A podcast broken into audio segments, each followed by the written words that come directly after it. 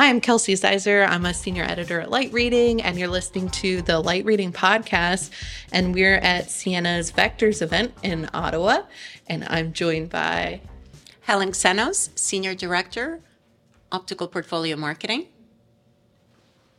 Oh, I'm Beth Hunter. I'm Director of ESG Communications and Social Impact at Ciena. Nice to have you both. Uh, thanks so much for joining me. Um, so, looking forward to talking to you both about um, sustainability. And I know Ciena recently um, updated your sustainability report. So, maybe you can give us a preview looking out the next five, ten years. What are some of uh, Ciena's big sustainability goals? Yeah, from the environment side, we've got um, several goals in this space. So we've had for the last number of years a carbon neutral goal to be carbon neutral across our scope one and two emissions, as well as certain scope three emissions. So scope one is your fuel, scope two is the energy you produce or that you use off the grid. And scope three is what's in your value chain. So um, we've had a goal to be carbon neutral, again, for scope one, scope two, and certain scope three emissions by 2024. We're well on our way towards that goal. Part of the way we're doing that is we also have a goal to be 100% using 100% renewable energy in our facilities, also by 2024. So we're well on our way to that. Some of that is off the grid in our some of our offices from um, so utility source renewables from uh, our offices in London, Belfast, San Jose, uh, Hanover, and Sydney. We also have a solar PV plant in our Gurgaon offices, so part of those offices are powered by that solar PV plant. And then we also use renewable energy credits to get us towards that 100% renewable energy. And then we also have goals to reduce our packaging um, and to make more sustainable packaging. So we have now have a goal to have 70% of our packaging by weight used with post-consumer recycled packaging by 2025, as well as to have 100% all of that packaging be fully recyclable. So we're eliminating any foam or any other materials within that packaging that are non-recyclable.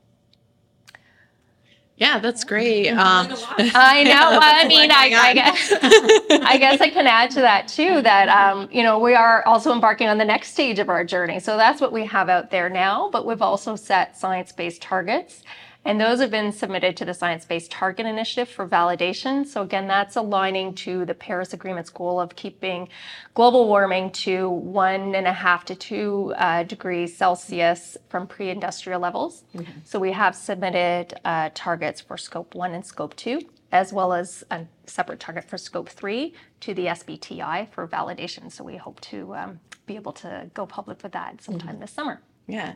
And uh, maybe you can talk a little bit as well why sustainability is important to um, Ciena as well as your customers, what they're kind of demanding from you in terms of uh, sustainability. I know you you kind of covered the gamut on from energy to packaging and um, but you know looking at its core why why is it important for Ciena to focus on that?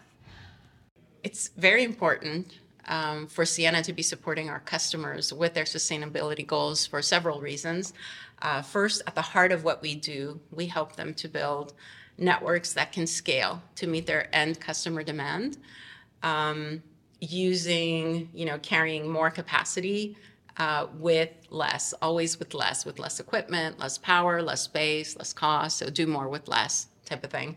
Uh, they've also seen energy consumption co- costs skyrocket in the last few years. So um, it's becoming very serious for them to take uh, tangible steps to be able to um, increase power and space efficiency with any of the of the new equipment that they deploy. Uh, so this is, you know, another key factor that's driving our investment direction and you know the the solutions that we offer to our customers. Yeah, and I'd say that um, many of the customers that both Helen and I have talked to at our Vectors event have they've all they're all setting goals, really ambitious goals, science-based targets or net um, net zero goals, and a part of doing that is you know, making their networks more sustainable. So being able to meet the demands of their customers uh, with more capacity, while also driving down the energy, space waste materials, like Yeah. Helen said. So, um, and I also think the the telecommunications sector is one of the more ambitious sectors in terms of sustainability. They're they're really been leading in that area. Um, you know, about 90%. A, a recent study that I read from KPMG said that of the top 250 global um, sort of TMT sector, the telecom, media, and technology sector, um, but 90% uh, both report on their emissions, but also have climate change goals. So it's really important to the sector. Yeah, for sure. Uh, and Helen, you were kind of giving me a tour of the lab and showing me some of the features of WaveLogic 6 modem. Uh, can you talk a little bit about some of the um, sustainability measures there? You know, we talked about the the three nanometer chip and how that's more energy efficient and also liquid cooling. So maybe you can tell our listeners a little bit about some of those uh, features. Yes, absolutely. So, um, at the heart of how we can help our customers uh, meet their sustainability goals is investing in industry leading innovation. And that's our passion. That, that's what we know how to do and uh, what we've done many times over. So now we're at our sixth generation of, of WaveLogic technology.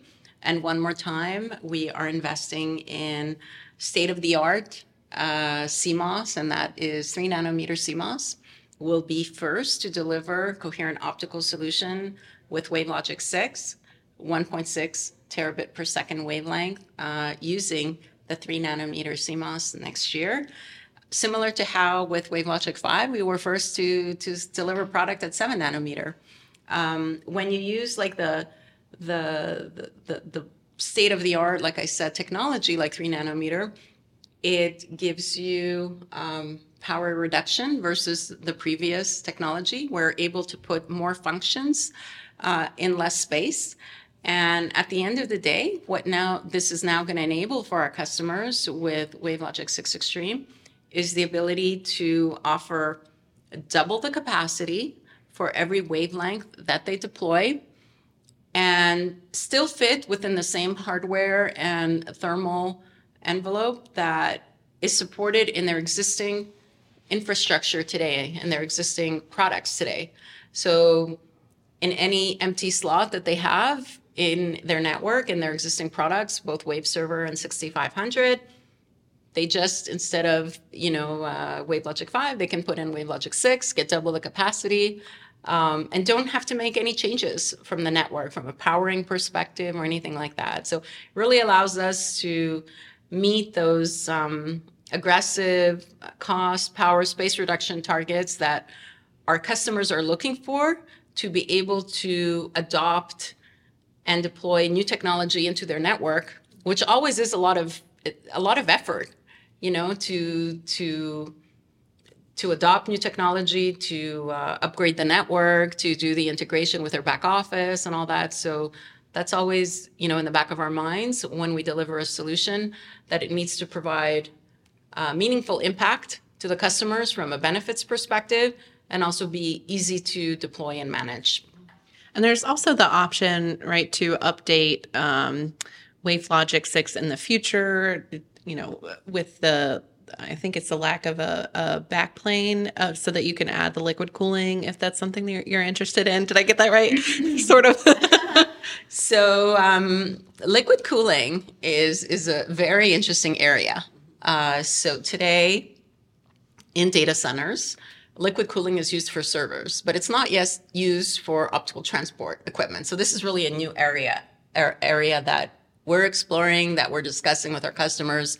We have some prototypes uh, here in the lab that uh, we we we showed you that are examples of how we could use liquid cooling in different ways um, with products, and that will allow uh, equipment to be deployed, more equipment to be deployed in, in data centers because you need less uh, cooling in, in general for the equipment. And also allows uh, our customers to reduce their cooling costs, and also um, there's reduced acoustic noise. Um, so it's we're more. This is more of an exploratory area for us right now. We're having great conversations with customers and trying to determine, you know, what what the final product is going to look like in the future. And the cooling could be on board, coming from the front of the product. It could be from the back, like you mentioned, uh, where we replace uh, maybe some fans from the back and have the, the cooling come in from the back. So there's all these different options that we're looking at now. Um, so it's a it's it's an exciting time. There's innovation happening in a lot of different areas, both from a coherent optics perspective as well as from a um, uh, thermal management perspective. And IP optical convergence is actually another key area that will help our customers from a sustainability perspective because now you're integrating both the coherent optics and uh, into the router itself. And so there's less equipment, less number of platforms uh, to manage, so and also less space and less power. Did you want to add to, to that, Ben? Yeah, well, I think what Helen was saying just on our you know, sort of philosophy around the design, you know, it extends across uh, all areas of our portfolios, not just optical in terms of you know, routing and switching from what the capacity that we could drive, say 10 years ago with 8700 to what's available now to 8190. Um, I think it's about a 70% reduction in power in, in a much a smaller rack space. And also that 8700 was delivering about two to six ter- terabits of capacity. And now it's with 8190, correct me if I'm wrong, Helen, it's about 14 terabits, I believe. Um, yeah, so it's um, again extending across various portfolios, not just in the optical space, but across everything we're doing. Yeah, great. And just to wrap up, is there any other highlights from the Vectors event that you wanted to share, especially on the sustainability piece? Anything that you've been discussing with your customers that they're excited about in terms of, um, you know, more energy efficient products, or uh, just anything you wanted to highlight from this week? There is a lot of innovation happening in different areas, uh, things areas that you wouldn't think about. So I'll just touch on a few of them. Um, how we can use software and automation, intelligent apps, as an example, to um, optimize the network, to um, do spectrum defragmentation so that we can open up end to end spectrum to make that available so people can deploy more capacity on the existing network that they have instead of having to deploy new equipment. So we can use software to figure out how you can optimize the network that you already have and get more, be able to deploy more capacity on it. So that's one area. Another area is, you know, there's several services offerings that we have where you know we can um, do an audit on, on networks um, we can do you know the network transformation uh, to replace old legacy equipment with, with new equipment, or even equipment reclamation service is, is something that we offer. So there's multiple different areas, so you can see it beyond even just optical and uh, routing and switching. So it goes across kind of all areas that we work in today. And you mentioned reclamation is engaging in the circular economy using refurbished equipment. Is that a priority for Ciena? Yeah, we're hearing about that here at Vectors as well as for us. We have new services that include um, our equipment refurbishment services. So our, our, teams can bring your equipment back. Uh, so you can deploy it again and again, reducing the waste in your network and using what you already have. As well as when something is at the end of life, we can take it back, recycle it um, ensure that it stays out of landfill. So this is also a top priority for many of our customers. Yeah.